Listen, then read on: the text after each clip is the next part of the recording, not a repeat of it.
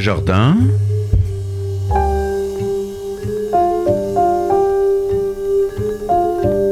Une émission proposée et animée par Jacques Benamou.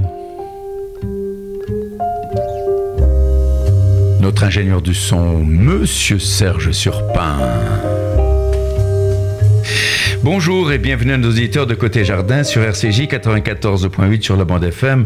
J'ai l'immense plaisir d'accueillir aujourd'hui la Providence, que dis-je, le Seigneur, le magicien de toutes les grandes voix de France et même d'ailleurs, le professeur Jean Bitbol, chirurgien ORL et phoniatre, à l'occasion de la sortie de son livre Le pouvoir de la voix, publié aux éditions Alary. Je vous le montre, ce livre. Il faut absolument l'avoir dans votre bibliothèque. Professeur Jean Bitbol, bonjour. Bonjour. Alors, si vous me le permettez, et connaissant votre modestie, je gommerai le mot professeur, si vous êtes d'accord, euh, pour vous appeler simplement Jean Bitbol au cours de notre émission. Je vous rappelle, je vais rappeler, pardon, que vous êtes ancien chef de clinique à la faculté de médecine de Paris, chirurgien ORL et phoniatre, et que vous situez à la pointe de la recherche et des progrès dans le domaine de la voix. Votre compétence est reconnue dans le monde entier que vous parcourez pour partager vos connaissances. J'avais déjà eu le plaisir de vous accueillir à Côté Jardin il y a quelques années, à l'occasion de la publication de votre premier livre, L'Odyssée de la voix, chez Robert Laffont, livre qui a connu un magnifique succès, bien sûr. Aujourd'hui, vous transformez l'essai par la publication de votre livre, Le pouvoir de la voix. En quatrième de couverture, vous écrivez L'homme possède un trésor inestimable, sa voix, et je vais lire ce quatrième parce que c'est très intéressant. Alchimie entre le corps et la pensée, instrument de persuasion et de charme, elle est le reflet de notre personnalité, elle peut faire notre fortune ou causer notre perte. Elle fascine les scientifiques, les philosophes, les médecins, des voix qui nous attirent à celles qui nous gouvernent, vous dévoilez les secrets de la voix dont la force d'attraction confine au mystère. Comment se forme-t-elle? Comment devient-elle un pouvoir chez l'homme politique ou l'artiste, le professeur ou le séducteur Comment les professionnels la travaillent-ils? Votre livre, Jean Bitbol, qui est nourri de nombreuses rencontres et anecdotes, est un voyage scientifique et personnel à la découverte de cet instrument que chacun possède sans toujours le connaître et mesurer son pouvoir. Nous allons parler de tout cela, mais tout d'abord, Comment est née votre vocation de médecin? Alors très simple. Je le mets dans les premières pages du livre finalement, j'étais interne en chirurgie générale. Mhm. Et le soir de Noël. Mais, la vocation de médecine, pour devenir ah, la vocation de médecine. Ça, vous prenait depuis très longtemps Oui, depuis tout petit. Voilà. Tout simplement parce que c'est une générosité que, que mes parents m'avaient apprise par rapport aux autres. C'est que tout ce que Dieu t'a donné, il faut que tu donnes aux autres. Et la médecine, pour moi, était la façon la plus simple de donner aux autres sans surtout attendre un retour. Et soulager l'autre, c'était quelque part se faire plaisir à soi-même. C'est ça qui est fabuleux. Mm. C'est que faire plaisir à l'autre, ce qu'on ne sait pas, c'est qu'il se nous fait plaisir à nous. Et quand on vient me dire on a copié quelque chose, c'est extraordinaire. Si on a copié, c'est quelque chose de beau. Sinon, on ne copie pas quelque chose qui n'est pas beau. Absolument. Et l'ORL, le, phoniatre que vous êtes devenu, alors comment vous, êtes, vous avez abouti Alors là, c'est une très belle histoire. J'étais chirurgien en général et le soir de Noël, un 24 décembre, vers 3-4 euh, heures du matin, c'est le premier chapitre du livre d'ailleurs, euh, on me demande de faire une trachéotomie, c'est-à-dire un trou pour pouvoir faire oh, respirer. Ah c'est une jeune fille qui avait 24 ans, qui a eu un accident de voiture. À l'époque, la ceinture de, de, n'existait pas. Elle avait donc une fracture du larynx et ne pouvait pas respirer. La seule façon de la sauver, c'est de faire une trachéotomie. Je ne savais pas la faire. Oh J'avais appris ça à la morgue et à l'Institut médico-légal à Paris, rue des Saints-Pères, mais sur cadavre. Mais je savais pas le faire sur quelqu'un de vivant, je l'avais jamais fait. Oh mon Dieu, quelle responsabilité. Et, et là, euh, je fais appeler l'agrégé qui n'était pas là, il opérait euh, une, une rage, je fais appeler l'autre chirurgien orthopédique qui a opéré une fracture de hanche, je fais appeler le chef de clinique qui lui était dans la troisième salle. Bref, j'étais le seul, entre guillemets, aux manettes. Et la penseuse me dit, Monsieur Abidwell, il faut y aller. Je dis, bon, bah d'accord. Et la chance a voulu que je fasse cette trachéotomie en me rappelant ce que j'avais fait sur cadavre. Je l'ai fait en pratiquement 35 secondes. Et je me suis fait bisuter par, pendant, pendant trois mois en disant, tu nous as fait frémir, mais c'était pas vrai. En fait, c'était vrai. Je savais pas faire de trachéo. Et j'ai demandé, au chirurgien ORL qui est venu après pour réparer ce larynx. Mhm. Écoutez, moi je suis passionné par la musique, passionné par le chant, mais qu'est-ce que va devenir cette voix? Qu'est-ce qu'elle va devenir cette femme? Il dit, ben, tu vas voir. Je dis, mais comment faire pour savoir faire un trachéotomie Il me dit, ben, va en ORL pendant six mois. Et j'y suis pas allé, j'y suis resté. Eh bien voilà, c'est une très très belle histoire. Alors, euh, à, quel moment, Jean Bitbol, l'être humain a pris connaissance et conscience de sa voix et des pouvoirs de sa voix? Alors c'est une superbe question. En fait, l'homme peut parler par rapport au singe tout simplement parce que le larynx est descendu de la première vertèbre cervicale au niveau de la cinquième vertèbre cervicale. C'est-à-dire mmh. que c'est descendu dans le cou. Tout simplement qu'à ce moment-là, eh bien oui, le petit homme, jusqu'à 18 mois, il peut avaler et respirer en même temps.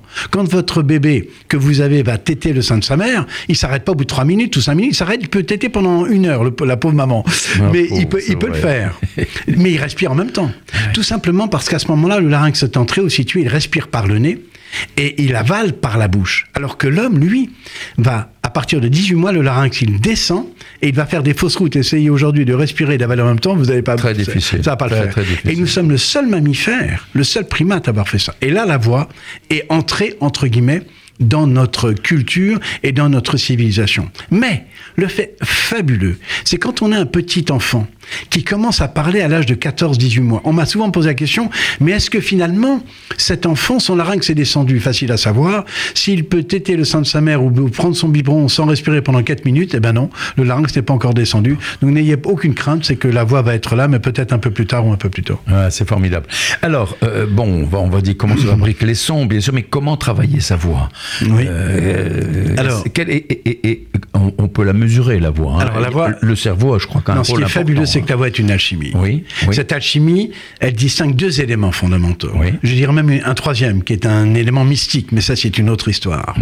Le premier, c'est l'élément physique, ce que je viens de dire. Le larynx descend au niveau de la troisième vertèbre, première, troisième, cinquième vertèbre cervicale. Mais personne ne on a deux cordes, hein. voilà.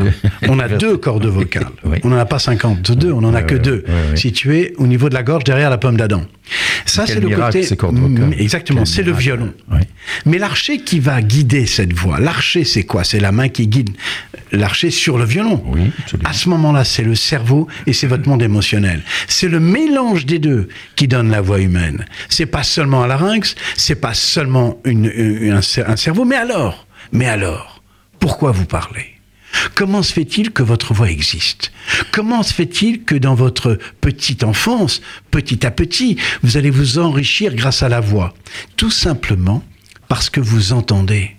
Si vous n'écoutez pas, si vous n'entendez pas, vous ne pouvez pas avoir de voix. Alors le malentendant, oui, il a une voix parce qu'on lui a fait un langage des signes qui est dans la projection cérébrale, la même que la voix humaine, qui est dans le cerveau gauche, qui est ce qu'on appelle l'air de Broca et l'air de Wernicke.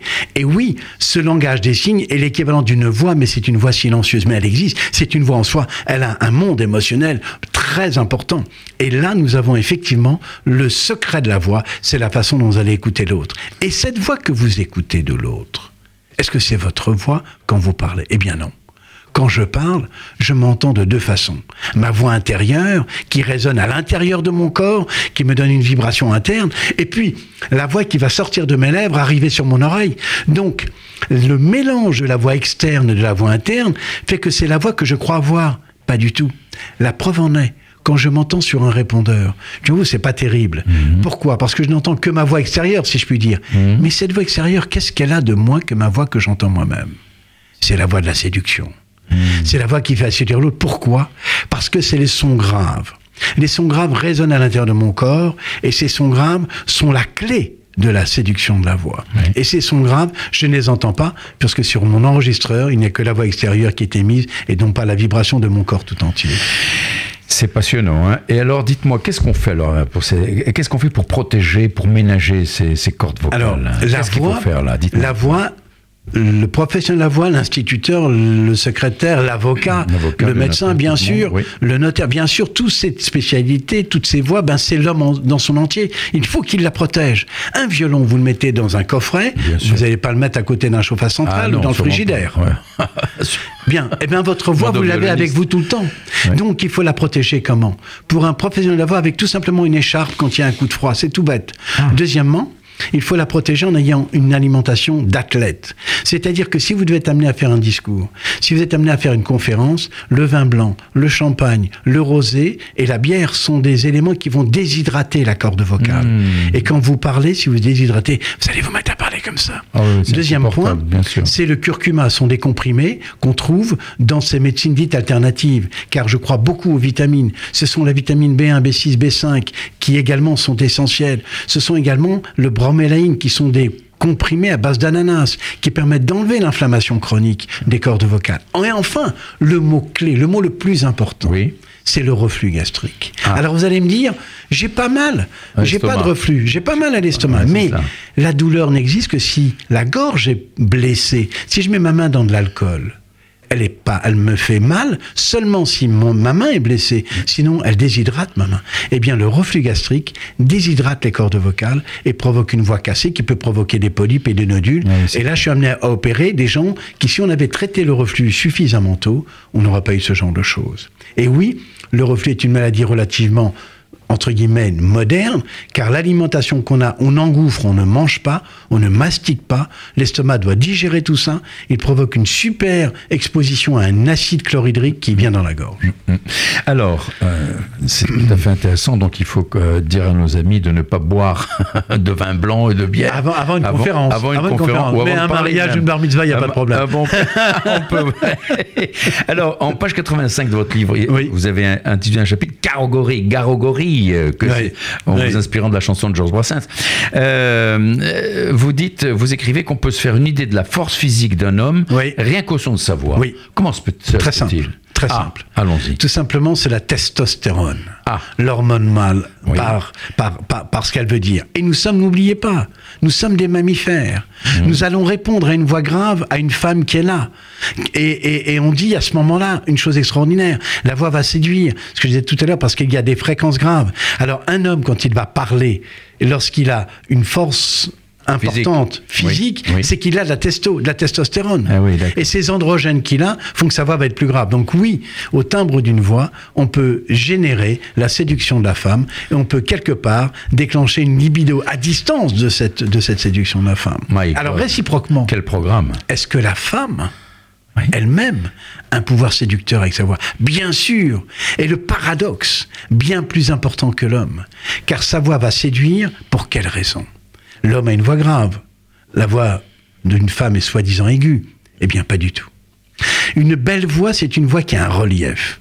Quand on a une voix grave, c'est qu'il y a des aigus derrière. C'est-à-dire que si le blanc existe, le noir existe. Si les graves existent, c'est que derrière, quand je vous parle, il y a des sons aigus, mais que vous entendez pas, que votre inconscient entend. Eh bien, chez la femme, c'est pareil. Elle vous parle avec une voix aiguë, mais il y a des graves. Cette rondeur de la voix va vous charmer. C'est cette fameuse émission, mais les jeunes la connaissent pas, qui était Macha, euh, Ah qui- oui, qui la était sur France Inter, sur France à Inter. minuit, qui avait une voix incroyable et qui parlait comme je le fais maintenant. Absolument. Et cette séduction, c'est dans sa voix grave. Donc oui, la femme va euh, la, la vibration de l'homme dans son contexte de séduction. Vous l'avez, vous l'avez connu, machin. Oui. hein. Bon. Alors, professeur Bitbol, euh, passons maintenant aux voix du pouvoir. Vous parlez Oui. du bégaiement du roi Georges VI. Vous vous souvenez en face Oui, bien sûr. La vocifération de Hitler, là. Il Oui. à. Alors là, alors, alors là, là, c'est un autre chapitre. Ouais, ouais. Nous venons de parler de la voix de la séduction. Nous venons de parler de la voix, comment elle était sur le plan mécanique, Ouais. sur le plan cérébral, sur le plan d'émotion. Mais que va-t-on en faire? Que va-t-on faire de cette voix, à part de séduire l'autre Mmh, Mais il y a un pouvoir exceptionnel qui est ce pouvoir de la voix et la voix du pouvoir.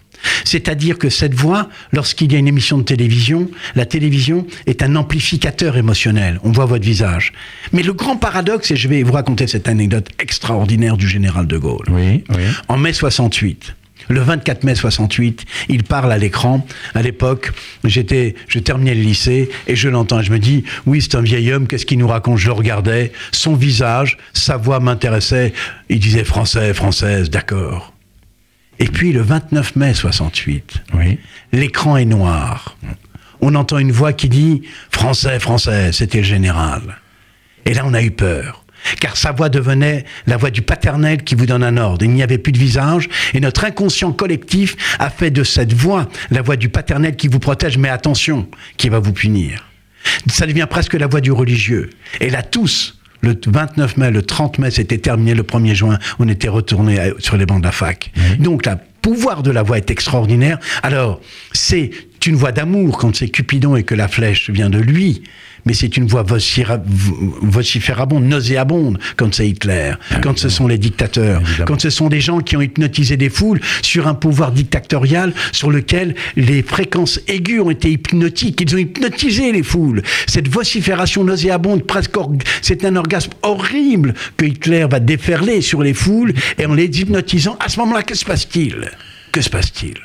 Il se passe que l'individu fait partie d'un collectif et que c'est le collectif a anesthésié la conscience de l'individu. Nous sommes anesthésiés par ces voies du pouvoir. Et lorsqu'elle devient collectif et quand elle devient aussi horrible que cela, c'est la foule qui devient Hulk et qui devient destructrice. Ah, à l'inverse, lorsque c'est un Moïse, lorsque c'est un patriarche, c'est l'amour qui va déferler et là ça devient superbe. C'est magnifique. Mais alors, euh, quelles sont les, caractéri- les caractéristiques des voix des leaders? Parce que dans votre livre, vous énoncez huit critères de réflexe primitif. Alors, quels sont-ils? Alors, il y a quatre critères. Voilà, il y a quatre critères qui ont été décrits par en 1939 par Tchakotine. Il y a le critère, le premier, qui sont des critères de réflexe primaire, primitif, Oui. combatif. Oui. Le premier, alimentaire le second, sexuel le troisième, parental et protectionniste pour le quatrième. Et puis il y a des critères que j'ai découverts Oui. au fur et à mesure des années qui sont simples. Et le premier, tout simple. Paradoxalement, c'est le critère mystique et religieux. Hmm. Lorsque Martin Luther King vous parle, il vous séduit parce qu'il y a cette puissance qu'il a avec sa voix, mais qui fait appel à quelque chose d'autre, un mystère de cette voix qui arrive et qui vous écoute et qui vous transcende parce qu'il a passé cet amour avec vous. Puis le deuxième, qui est un critère tout simplement réunificateur, ce que faisait le général. Oui. Paris outragé, Paris libéré, c'était le général. Absolument. Mais voilà. Ah. Et puis Mais le Paris troisième, oui. c'est un critère capital pour moi, mais capital. Oui. C'est le critère que quand je vous parle, si je suis un leader, je suis un expert. Donc je sais de quoi je cause, je sais de quoi je parle. Si je ne m'installe pas comme un expert dans la façon dont je vais vous parler, j'aurai certainement pas la voix du pouvoir, j'aurai la voix de quelqu'un qui raconte une histoire, Et un conte. Mais de en voix, aucun cas, de je deviens un expert de ce que je vous raconte. Et le quatrième, évidemment, vous le savez, c'est tout simplement le charisme et ce pouvoir charismatiste, l'aura que l'on peut décrier ou accepter Et de alors- certains de nos leaders, de certains de nos présidentiables aujourd'hui. Et c'est là où on en est aujourd'hui. Ah oui, oui. Mais alors, le- comment vous définissez le charisme, vous alors Alors le charisme très simple, c'est Dieu qui nous l'a donné. Je vais le définir d'une façon encore plus simple. C'est le don. Qu'est-ce que c'est que le don? J'ai un don, oui, mais le don en soi n'a aucun intérêt. C'est le talent. Le talent, c'est le travail que je vais y mettre. C'est comment je vais affûter ce don.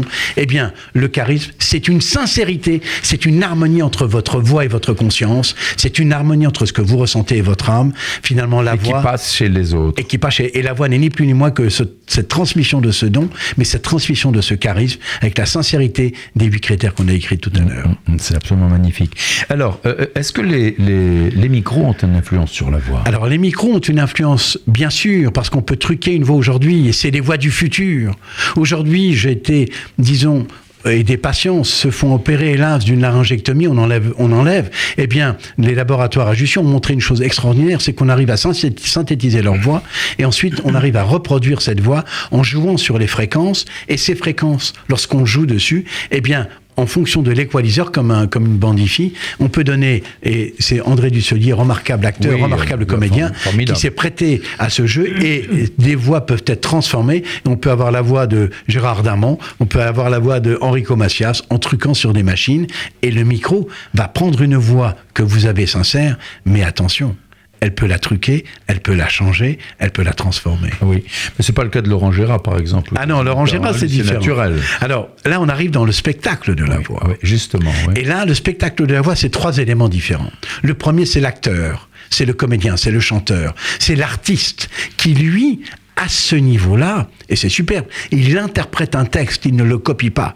Car s'il le copiait, eh ben on s'ennuie. Il l'interprète, il le réincarne. Cette réincarnation du texte écrit, c'est la force de la voix d'un acteur. Oui, mais en même temps. Deuxième point, Mais, mais- mais la- les, fré- les fréquences, là, par exemple, vous écoutez, je prends Laurent Gérard au hasard, il y en a plein d'autres. Alors on arrive sur Laurent Gérard. Oui. Lui, il va imiter, Oui. et c'est l'artiste des artistes. Il va imiter Aznavour d'une façon impressionnante. Incroyable. Mais il va imiter Sarkozy également. Il va imiter un homme que nous connaissons bien, qui est Jean Marais, ou qu'il va imiter Yves Montand. Ça n'a rien à voir. Et pourtant, ou Johnny Hallyday. Et pourtant, il les imite. Pourquoi?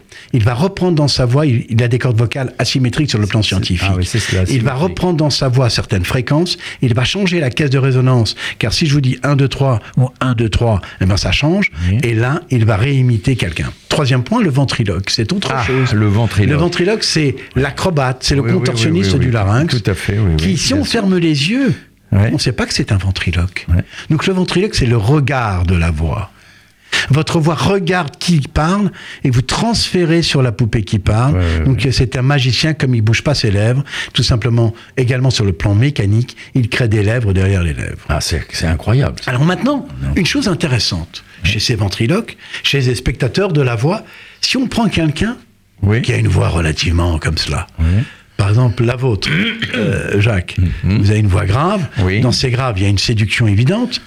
Mais vous êtes, vous posez la question si vous parlez euh, comme ça et que vous aviez un polype, qu'est-ce qu'on fait? Eh bien justement, c'est la question que je voulais vous poser. Vous voyez, moi je parle à la radio, etc. Alors si j'ai un polype, est-ce que vous m'opérez Alors la question, Est-ce que c'est une nécessité d'opérer voilà. Alors Parce que- parce qu'en opérant, on peut peut-être changer le, le, le- le grain de la voix, le timbre Absolument. lui-même. Absolument. On ça- va changer la personnalité. Eh oui. Si je m'appelle Louis Armstrong, Oui. when the sun go marching in, Oui. si je perds, ben je me fais poursuivre parce que je perds la qualité, la personnalité de ma voix. Donc la voix est le reflet de sa personnalité. Il est bien évident que non. On opère seulement et seulement si, et tous les polypes ou nodules ou, ou ce qu'on appelle édème, gonflement des cordes vocales. c'est ça. Quand j'opère ces gens-là, et j'en opère beaucoup toutes les semaines, Mhm. je n'opère seulement que si elles ne sont plus en harmonie avec la personnalité et elles ont l'impression, ces gens-là et ces femmes, d'avoir perdu cette harmonie entre leur voix et leur personne.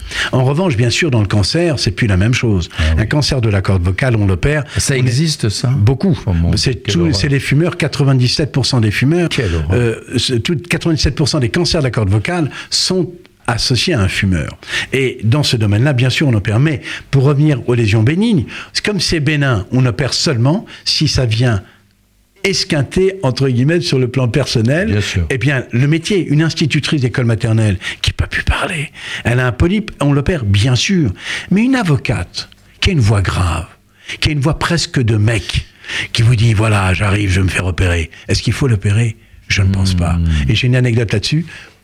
On, on va vous la raconter en quelques, en quelques instants. Oui. C'est une avocate qui est venue me voir et qui fumait deux paquets par jour Quelle horreur. et qui avait 45 ans et qui avait un gonflement sur les cordes vocales, elle avait une voix de mec. Elle me dit voilà docteur, faut m'opérer. J'ai dit non.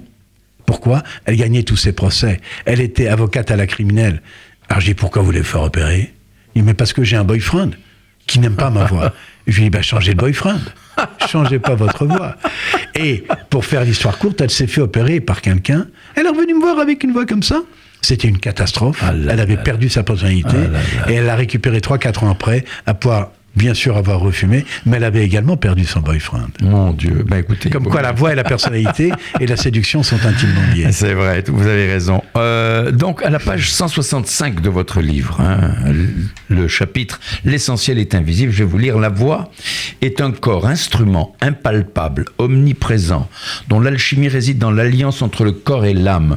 La voix est immanence par son émotion et transcendance par la métamorphose de l'énergie du souffle en vibration. Vous écrivez encore Les voix sont aussi différentes que les grains de sable dans l'océan. 7 milliards d'homo vocalis ont chacun leur propre voix, leur propre vibration. La voix est extase dans la prière ou l'incantation, espérance ou sacrifice dans certains rituels, comme par exemple le vaudou. Les vibrations de l'homo vocalis sont un équilibre instable entre le silence et le bruit, l'inspiration et l'expiration, le yin et le yang. Ainsi, la voix est-elle un message qui unit l'homme avec lui-même et Oui. les hommes entre eux. Alors, c'est Et avec le mystique. c'est quand même, c'est quand même extraordinaire. Voyez Oui, absolument. et alors, les, euh, alors, des dieux et des voix. Alors, Oui. dans l'Antiquité, dans Oui. l'Antiquité, les dieux avaient-ils des voix? Parce que on, on dit que les gens Alors, où, entendaient où des les voix avaient-ils des dieux? Ah bah, ça, c'est autre chose. Parce que finalement, bien sûr, et on revient à une chose très simple, dans le pouvoir de la voix, c'est le pouvoir de ce, ces mystiques, et notamment, on ne dit pas que Dieu a parlé, on dit, nous a- la voix, j'ai entendu une voix qui m'a été dite, mais on ne dit jamais que c'est Dieu, et notamment dans les dix commandements. Oui, oui, oui. On dit que c'est la lumière, et la lumière devient voix. Alors justement, euh, les religions, la voix Oui. dans les religions, Oui. comment se fait-il que les religions se méfient des voix des femmes Et pourquoi? Alors j'ai un exemple très simple. Oui, allons-y. qui est l'exemple au XVIe siècle, qui existait déjà avant, qui est l'exemple des castrats. Oui, Les voix des castrats. C'est une voix de quoi? C'est une voix de femme? Non, c'est une voix d'enfant parce qu'on a castré l'homme avant l'âge de 10 ans. Donc il n'a plus d'hormones mâles pour pouvoir avoir une voix d'homme. Mais, il garde une voix de d'enfant. castrer un enfant. Mais c'était inhumain. Mais à l'époque, c'était une richesse parce que ces castrats étaient considérés comme des voix de Dieu, des voix qui venaient de l'au-delà. Alors pourquoi? Parce qu'un pape avait entendu une femme superbe chanter dans l'église. Oui. Et il avait considéré que cette séduction de la voix passait au-delà du religieux. C'est-à-dire qu'on passait au-delà de lui qui devenait dictatorial. C'était pas une religion pour pour croire, c'était une religion pour avoir un pouvoir. Et il perdait ce pouvoir par la femme, car elle dominait par sa voix, par son charme, la voix du pape de l'époque. Et il a décidé que c'était terminé, les femmes ne chanteraient plus jamais dans les églises. C'est comme ça que sont apparus des castrats. Ça, c'est quand même incroyable. Ouais. Comment on peut abîmer un enfant comme ça, alors. Euh, Vous voyez, le temps passe tellement vite avec vous, euh, professeur Abitbol.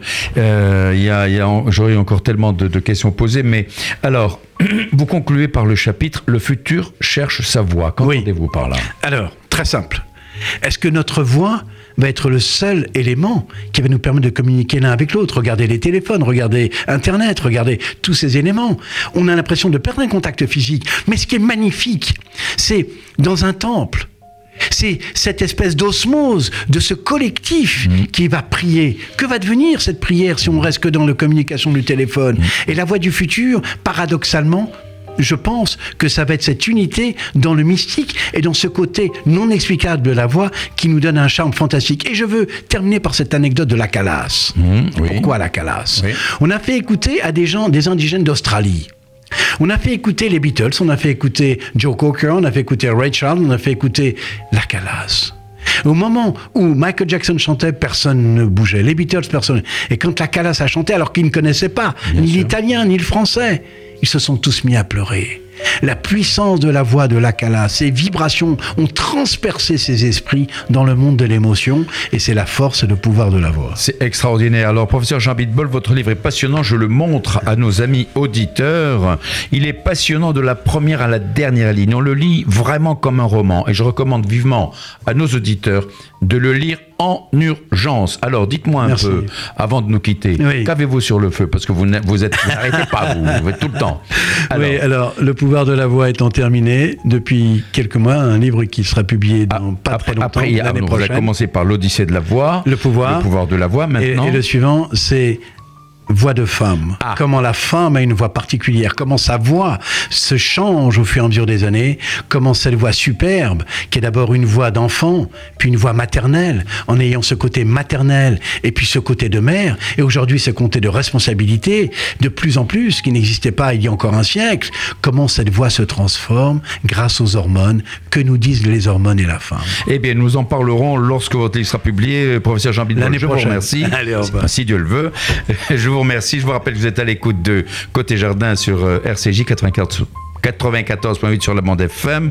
J'ai eu l'immense plaisir d'accueillir le professeur Jean Bitbol à l'occasion de la parution de son livre Le pouvoir de la voix, paru aux éditions Alary. Je vous recommande de le lire. Je vous dis merci, au revoir, à bientôt.